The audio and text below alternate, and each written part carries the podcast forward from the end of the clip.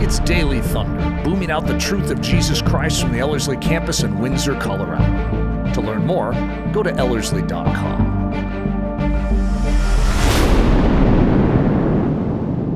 Uh, again, we've been walking through this uh, little mini series uh, of life in the Word, and technically, we have this study, and then we have next week, and then next week's actually the last one, uh, which is kind of a sad, uh, odd thought in my head. Uh, but super excited to get in the Word. So if you have your Bibles, John 15 is where we're going to be. We've been we kind of harken back to this over and over and over throughout this series, and I want to go back to what we kind of talked about in the very first study uh, and since uh, some of you weren't here and some of you have slept since then, uh, I'm guessing we probably need a quick review. Uh, but we were looking at John 15, this idea of abiding and abounding in Christ.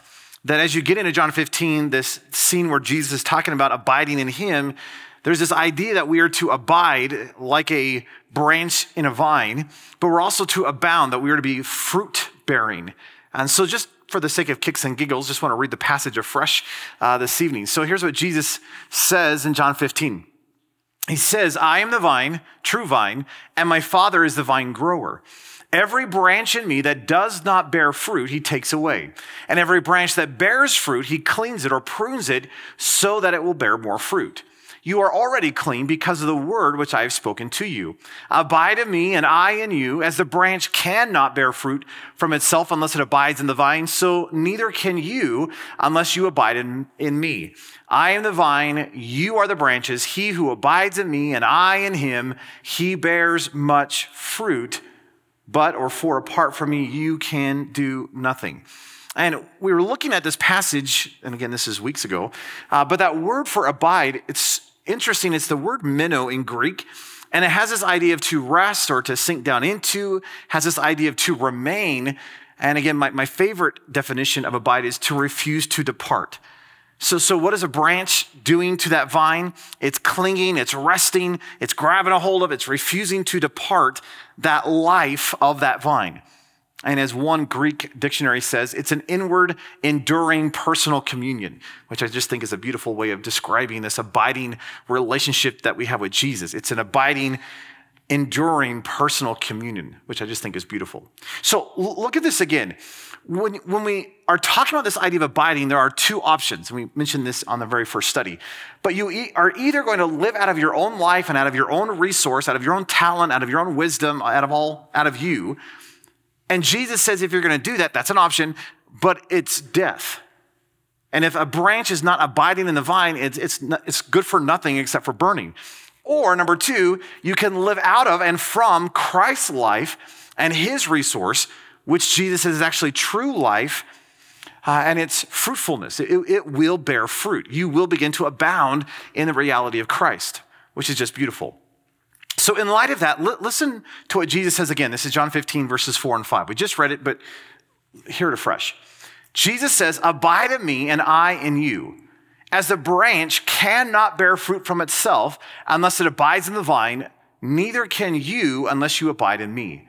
I am the vine, you are the branches. He who abides in me and I in him, he bears much fruit, for apart from me, you can do nothing.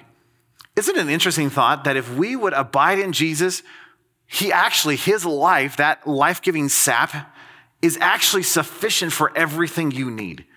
I, I, tend to quote this on, on, almost every message, I feel like. Uh, but when you look at 2 Peter 1 3, which is a great passage, listen to what Peter says about what Christ is providing. He says that his divine power, speaking of Jesus, has given to us everything pertaining to life and godliness through the full knowledge of Him who called us by His own glory and excellence.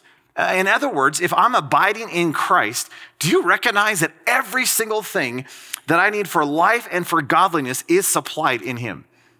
And I've often commented or joked, uh, I don't, I can't think of a single thing I need outside of life and godliness. Unless you have a million dollars, then I'll take that. But technically, I don't need anything outside of life and godliness. That, that what I need is Jesus. And isn't it a beautiful thought that as long as I would remain, as long as I would abide, as long as I would just rest in Him and have that inward, enduring personal communion, everything that I need to live this Christian life well will be supplied. Not because of my talent, not because of my effort, not because of my wisdom, but because of Him and what He's wanting to do in and through my life. So, we've been throughout this whole series talking about this idea of abiding in Christ and His Word. What does it mean to have life in the Word? The Word of God in text, Scripture, and the Word of God in person, whose name is Jesus. And again, what if that abiding idea, that idea of dwelling, what if He was our permanent dwelling place? What if, as Paul says, that you are to be in Christ? What if that was the reality? Uh, what if what if you had an enduring and inward, enduring personal communion with His Word and with His presence? Uh, what if, as we talked about a few weeks ago, if, if I could have that pray without ceasing intimacy and relationship with the living God, moment by moment by moment, all throughout the day? And you realize that this intimacy, this abiding, this, this relationship stuff is not, a, it's not a thumb in your back. It's not a have to. This thing's a woo, it's a get to. So be excited, right? Tell your faces. Uh, and, and this should be flowing out of the reality of our love for Christ. Uh, one of my favorite passages in the Old Testament is Deuteronomy chapter 6. It's referred to as the Shema, because that's the very first word in Hebrew, this word listen or hear.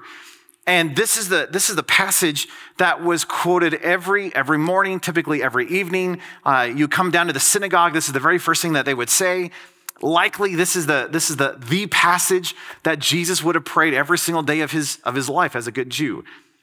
Uh, this is the passage that Jesus brings up and says, hey, if you want to know what the law is all about, it's this thing right here.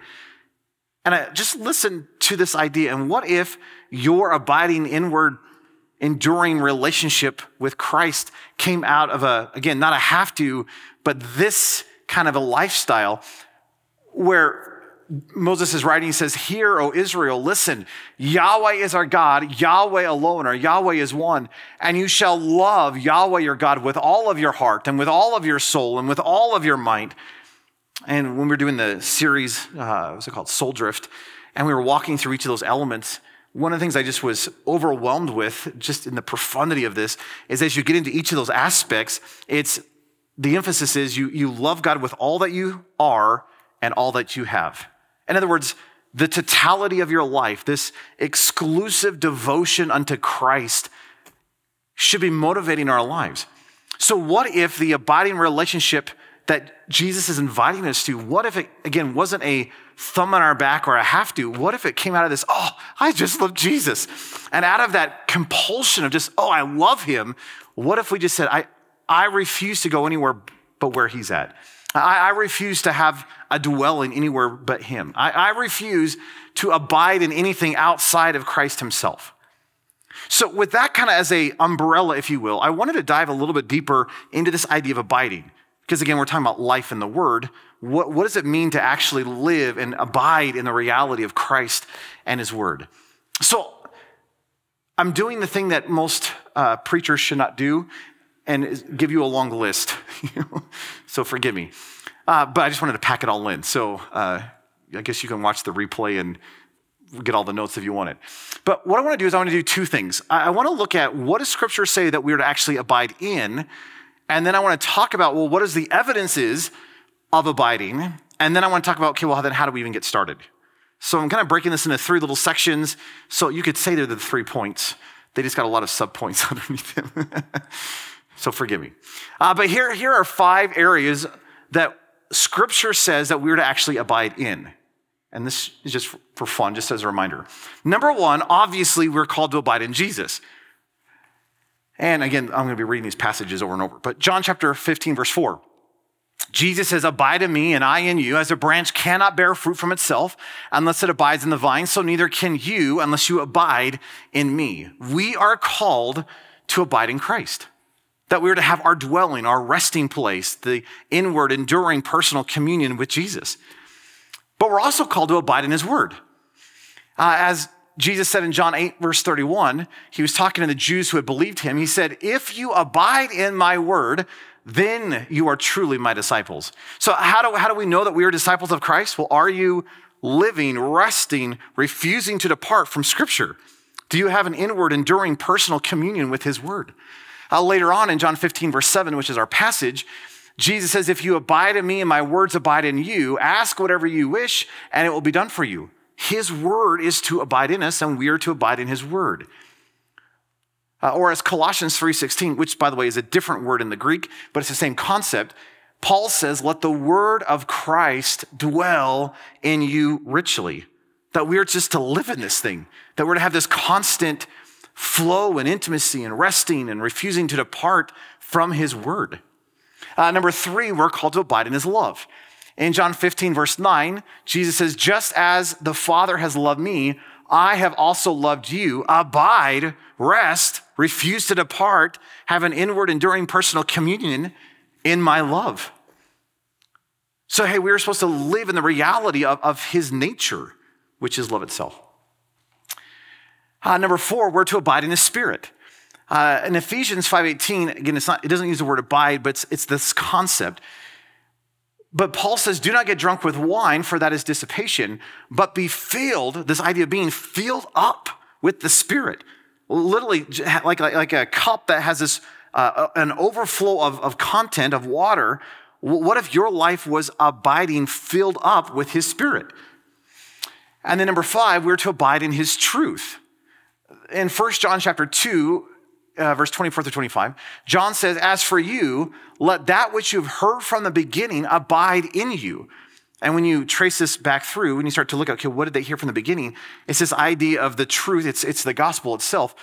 And then he goes on and says, If what you've heard from the beginning abides in you, you also will abide, get this, in the Son and in the Father. And this is the promise which he has made to us eternal life. So you get this idea that we're to abide in the fullness of the Trinity that you're to abide in the Father, the Son, and the Spirit. You're to abide in His Word. You're to abide in His love. And in other words, you need to be abiding in Him. So, what then, if I can ask, is okay, I get it, I'm supposed to do this, but then how do I know I'm doing it? Like, like, what are the evidences that scripture says will be evident in your life if you're doing this thing called abiding? So if I am resting in Christ and his word, if, if, if I am remaining in his love, if I refuse to depart from who he is, if I have an inward, enduring personal communion with the living God, how is that going to demonstrate itself? So just a couple ideas. And again, I'm just flying through this really quickly. Uh, but one, your life will reveal fruit. Isn't it interesting that the job description of the branch in John 15 is not to produce fruit, it's to abide. And yet, when a branch abides in the vine, it will produce fruit. In other words, it's the natural outflow of the abiding. In other words, a, a branch doesn't have to grit its teeth. It, it, doesn't have to flex its muscles, which is encouraging for me.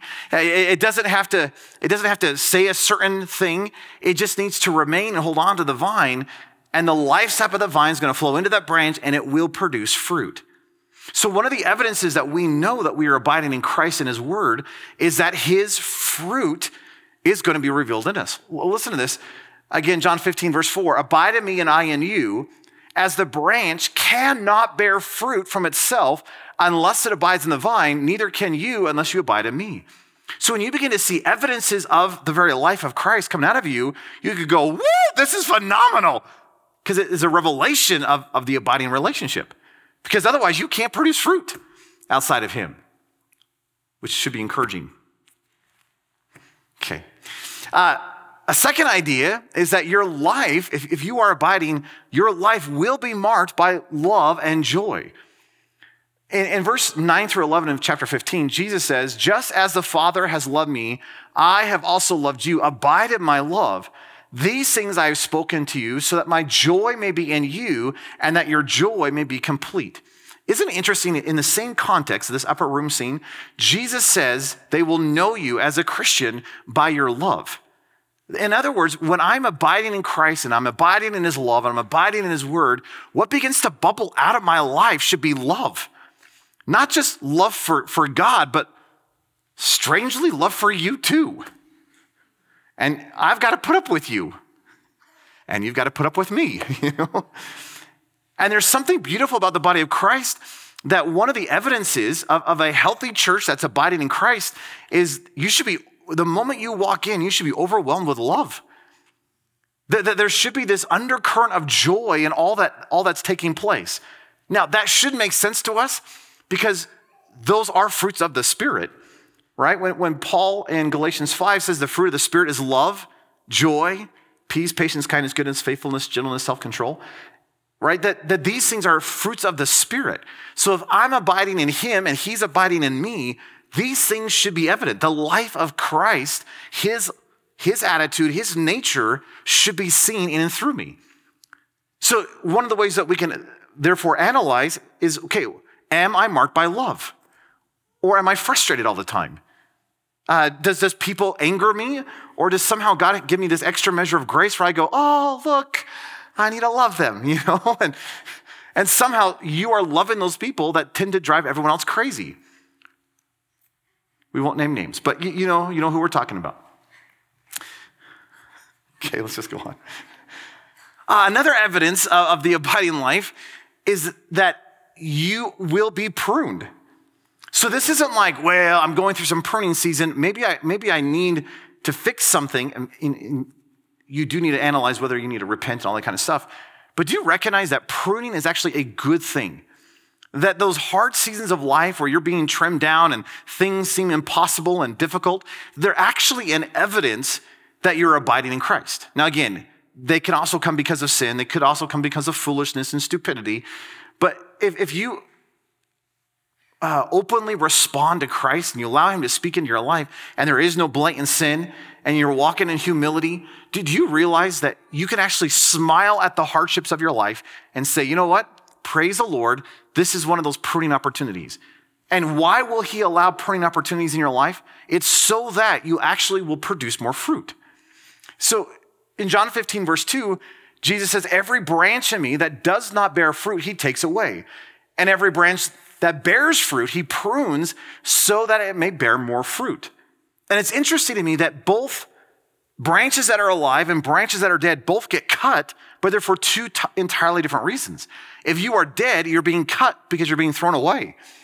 But if you're healthy and you're abiding in, in the life of the vine, he, he may trim you back at times. And, and if you're around here, we get trimmed back a lot. So just hang, hang tight. We're going to go through another one at some point. But he will trim us down. Why? Because he actually wants us to experience greater growth and fruitfulness. So smile at those difficulties. Another evidence that you are in this abiding relationship is that you will be obeying the words of Christ. That, that, that it's not just like, well, I'll, I'll, I'll decide if I really want to obey this. It's that when you are walking in a pattern of obedience to God's word, it's actually a sign that his life is flowing in you, that you are abiding in him. In John 15, verse 10, Jesus says, If you keep my commandments, you will abide in my love, just as I have kept my Father's commandments and abide in his love. Or 1 John 2, 5 says, But whoever keeps his word, truly in him the love of God has been perfected. By this we know that we are in him. So are you walking in obedience to God and his word?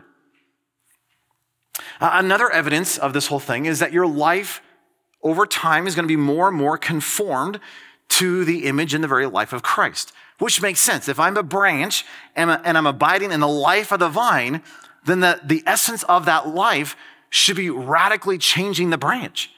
And so the more I abide and the more I remain and the more I refuse to depart from, from that life, which is Christ himself, that he is going to be conforming me ever more unto his image.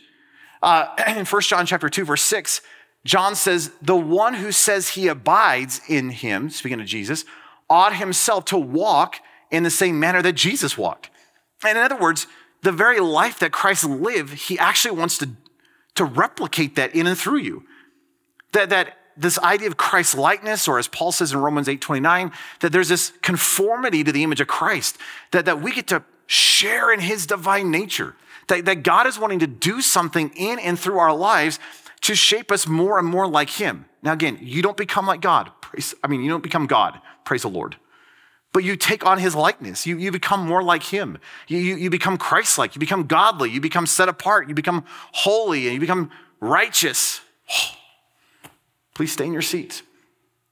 But that's phenomenal, isn't it? That, that we actually get to share in Him and His inheritance, and we are being conformed ever more unto His image. Uh, and you'll also walk in victory. And I know this is, could be a very hard passage to swallow, but 1 John 3 6 says, No one who abides in him sins. In other words, we're not talking about sinless perfection. But we're saying, do you realize that when you are tied into Jesus and you're focusing on Jesus and he's a delight of your life and you're just, you're just consumed with his life, those old patterns and those old habits and those old mentalities and those old attitudes, they, they will begin to fall away. And there's that great old hymn, right? Turn your eyes upon Jesus, look full in the his wonderful face, and the things of this earth will grow strangely dim in the light of his glory and grace. Do you realize that is true?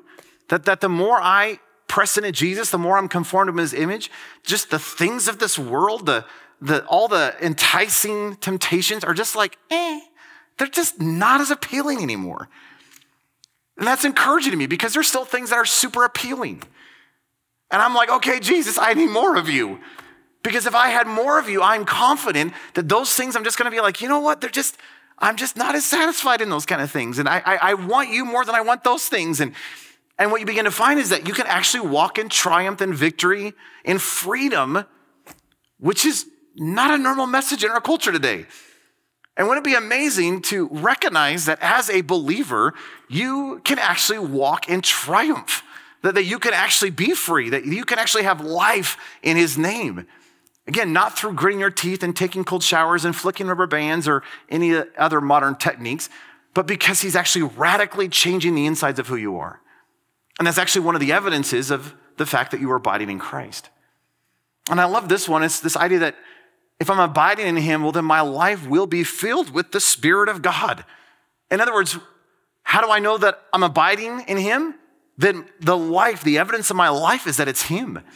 Uh, in 1 John 4 13, John says, By this we know that we abide in Him and He in us because He has given us His Spirit and the Spirit of God in your life, the enabling power and grace of God, is going to be doing something in and through you that is a testifying witness that says, You are mine, that, that I, I, I have you, that, that, that you are abiding in me. Because what's coming out of your life, you, you can't explain. Or as Ian Thomas would say, the only explanation for your life becomes Jesus. And when that begins to take place, it, it's the evidence in your soul that you are abiding in Christ. Uh, and then lastly, one of the evidences of just abiding is this idea that, that you will live in this continual, ongoing trust, dependence, and surrender to the vine itself. And it's in the whole nature of, of the John 15 passage. But as you look at the nature of a branch into, into the vine, you could ask the question well, when, when does the branch take a vacation? Like, like when does the branch have a reprieve? Like when does a branch say, you know what, I'm just, I need, just need five minutes without that vine? Never. Because the moment it departs from the life of the vine, it's dead. So, as a Christian, as someone who should be abiding in Christ, one of the evidences then is I have this continual, ongoing trust and, and dependence and surrender to Him. That, that I'm always in this attitude of like, yes, Lord, what do you want? How, how, do you want to direct my life? And I trust you. And I know this seems impossible, but okay, I'm, I'm, I'm all in. And wouldn't it be neat just to live like that? And I'm fairly confident if we live like that, do you know what they'd have to call us? Probably Christians, wouldn't they? don't you want to be one? So, all that being said, okay, where do we start? Because I don't know about you, abiding seems a little mystical. Maybe that's maybe the wrong term. It seems abstract, right? It feels like jello at times. It's like, okay, I should abide. And you're like, uh, how? You know, like, okay, I'm abiding. You know, it's like, like what, what does it mean to practically abide in Christ? What does it mean to actually live in the Word? And so I just want to give you three ideas. And I'm, I'm presuming that, you know, looking at you guys, right? I, I, most of us are solid believers. But what does it look like for even people who may have grown up in the church and who, who are living this kind of a life? What does it mean for us to continue to press in in this reality of abiding in Christ and His Word? So I just want to give you three ideas as practical takeaways. Number one, I would really encourage us to examine our love for God. For whatever reason, I was having a good conversation with Joseph this morning uh, when he was cutting my hair. Thank you, by the way. Praise the Lord. uh, but we were just talking about this idea of, you know, you know how easy it is to hear message or be around an environment where it's fiery at some level and you nod along, you're like, amen, but that it's actually not evident in your soul? And I said, I said, it's so easy, you know, like in, in this culture that we live in here at this church, to, you know, hear these messages and you get so accustomed to the messages, you're just like, yeah, this is true. And, and, you know, visitors come, they're like, whoa, I've never heard such things. And we're like, it's just scripture. But, you know, after, after a few months or after a few years, you just kind of grow passive. Isn't it amazing how easy it is to do that? And I was telling, I was telling Joe that I said, that's, I have to be super guarded with that even as a preacher. Because I said, do you know how many times, or do you know how easy it is to be like, yay, abide, without saying, am I abiding? so can I just ask all of us afresh, would you freshly examine your love for Jesus? Because I think one of the key evidences or the key fingers that you can put on this idea of am I abiding or not abiding is is my love for Jesus increasing and becoming more fiery and more hot and more passionate? Or is it starting to wane and grow cold? And am I just growing passive in my soul? And am I just nodding along in the messages? And in other words, am I going through the motions or do I actually have it in reality? It's kind of a scary passage, but in Revelation, Jesus is giving this exhortation to seven churches.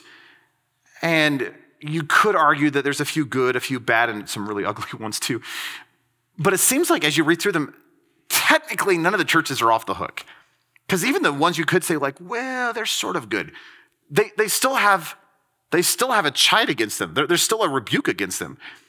And there's this one that I really have a sensitivity to because it's to the church in Ephesus. and maybe that's just because I really like the book of, of Ephesians. But it's interesting when, when you study this through, the church in Ephesus was a fiery, hot church. And it wasn't that long after Paul had left and John's writing the book of Revelation that Jesus says this. Look, look at this in Revelation 2, verse 4 through 5. These are the words of Jesus.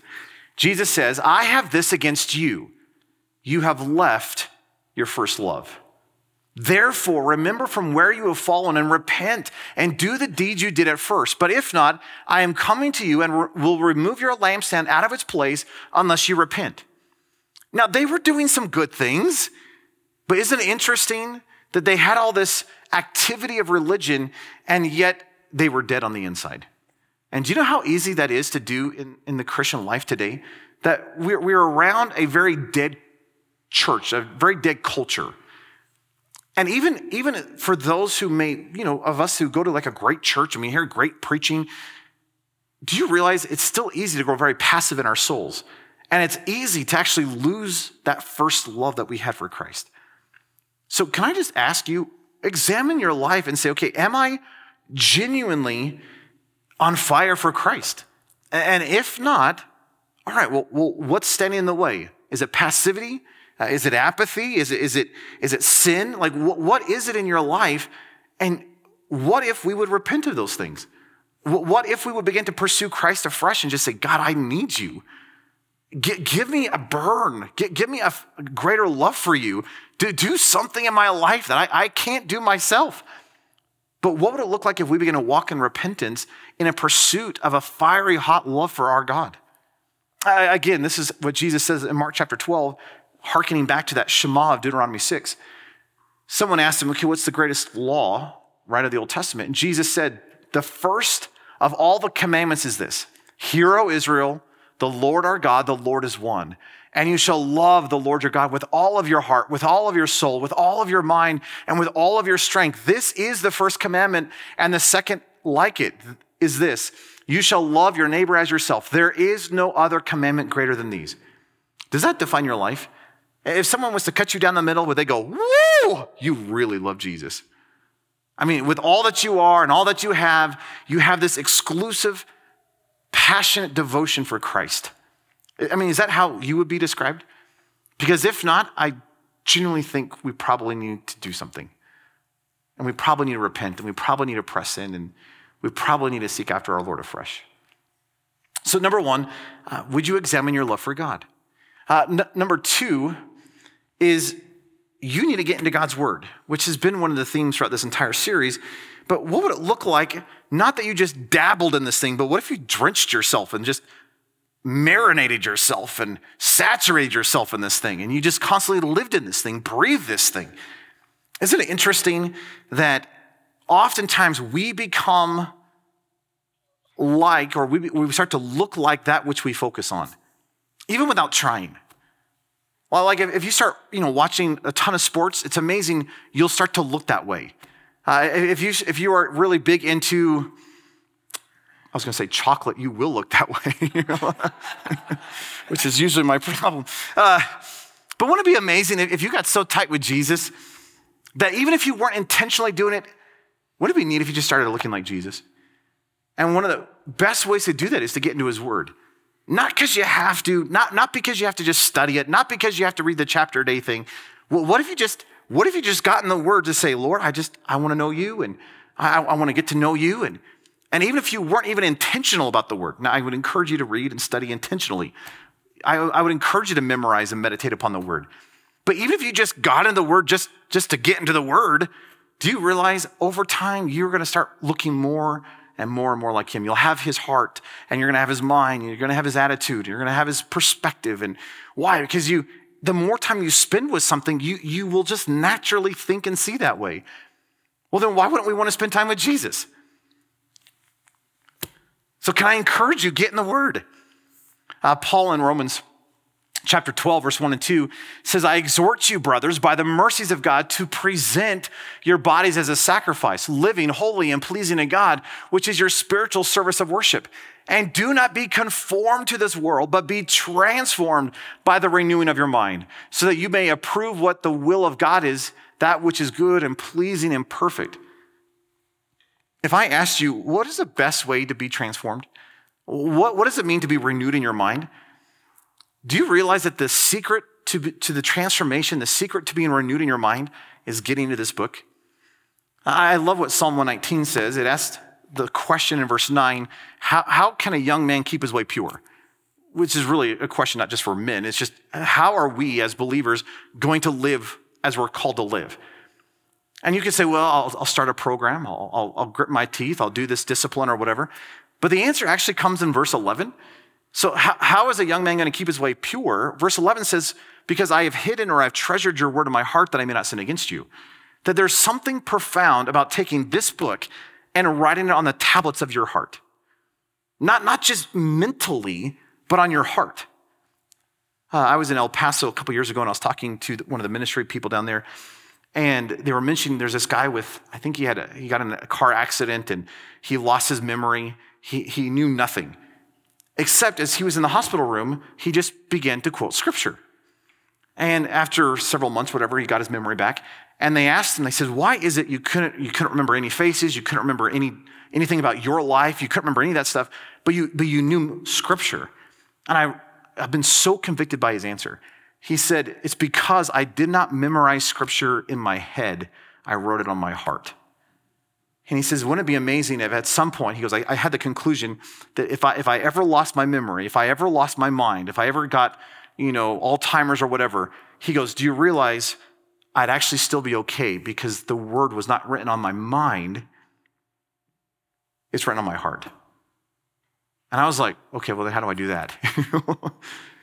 And wouldn't it be amazing if, if you didn't just intellectually know God's word, but you began, began to soak and saturate and memorize and meditate upon the word? Uh, listen, listen to what Psalm 1 says about the blessed man.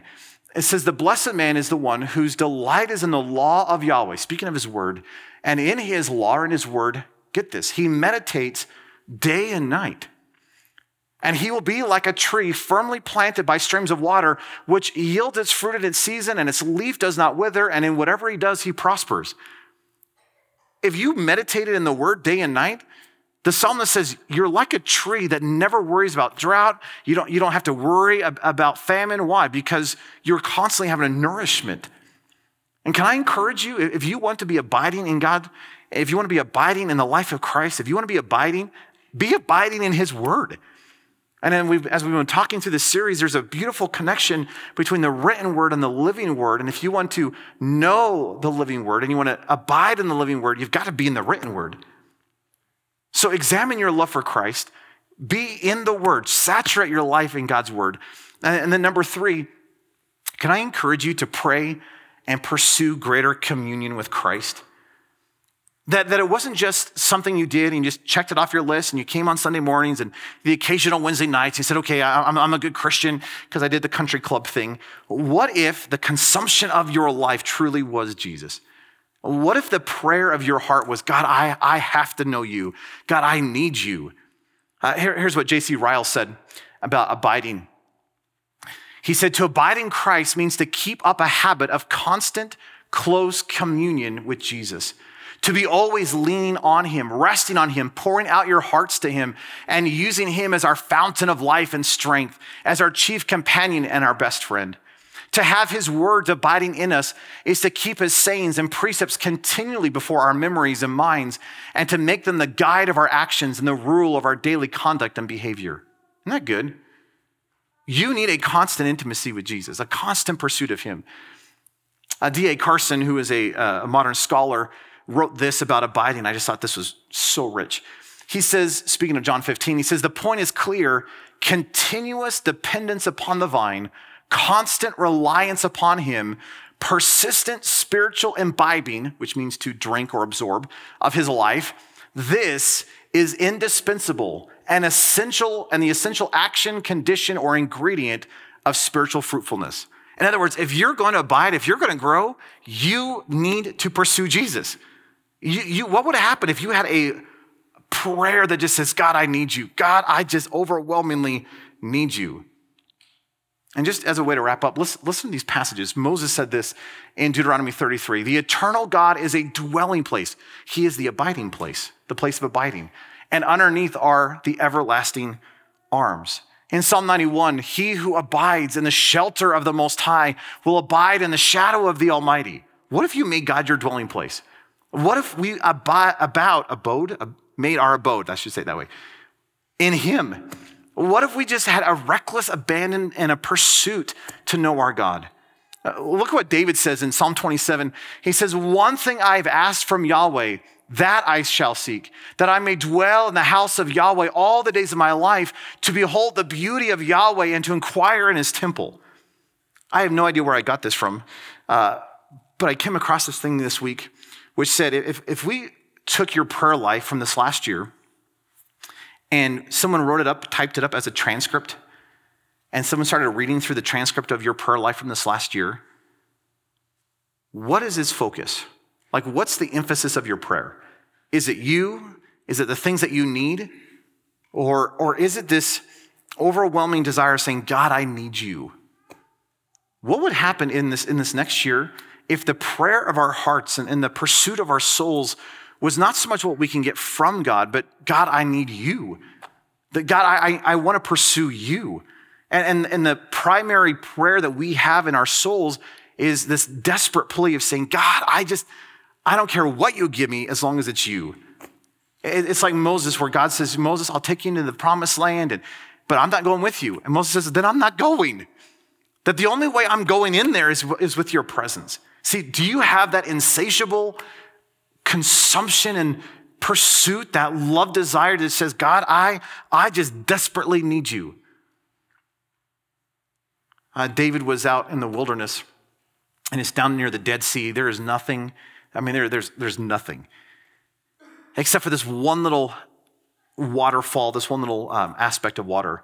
And it's from that location that, that David writes Psalm uh, 63. L- listen to this.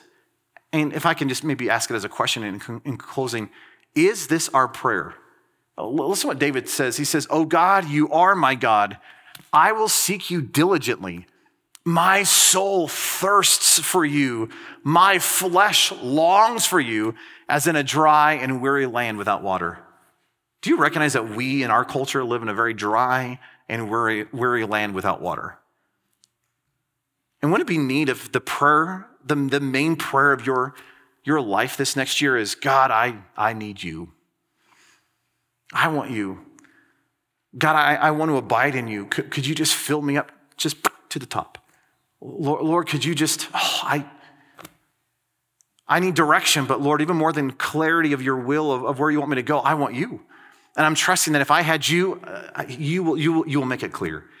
See, what, what if the, the great need of your life is not, God, I, I need freedom from this sin or freedom from this temptation? What if, what if the great need of your life was, God, I need more of you? Because, God, if I had you, then this temptation would no longer even be a temptation. God, that one person is driving me up a wall again. But Lord, maybe what I need is not for you to deal with that person. Maybe you just need to deal with me. God, could I have you? See, what, what if what if your life was marked by Jesus and you were in this abiding and abounding intimacy and relationship with the living God? I think we'd have to call you a Christian, wouldn't we? I want that, folks. I want that more than anything. Let's pray. Uh, Lord, that's true. I, I, I do want you. And Lord, I repent for the times I keep coming to you over and over and over, trying to get something from you. Where the majority of my prayer life is something about me. Lord, what would it look like if the pursuit of my heart, if the longing of my soul, if the deep desire of my life is, God, I just need you? That, that like in a dry and weary land, Lord, my soul is thirsty for you. God, I refuse to take a step forward if you're not going with me. God, could we have that kind of abiding relationship? Because that is what you want with us. Lord, Lord, don't let us make excuses. Lord, if, if we have a dull or a cold heart, Lord, could we, could we repent and could we turn from our sin and could we, could we turn from our wicked ways and could we seek your face and somehow, Lord, could we truly, could, could we love you with all that we are and all that we have? Lord, could you make your word come alive to us and that it would be so much more than just words on a piece of paper, but somehow this would be truly living and active in our lives, and that, that you would be transforming and conforming us to your image. In short, Jesus, we just want to say that we need you. Oh, we need you. And we thank you that you are the solution to every single problem that we have. Just give you the praise and the glory. We love you. In your precious name, amen. Daily Thunder is a listener supported production of Ellerslie Discipleship Training. At Ellerslie, we are laboring to rouse the Church of Jesus Christ out of its lethargy and build brave hearted Christians for such a time as this. If you'd like to learn more about Ellerslie, our discipleship programs, or support the ministry financially, please go to ellerslie.com to learn more. Thanks for listening.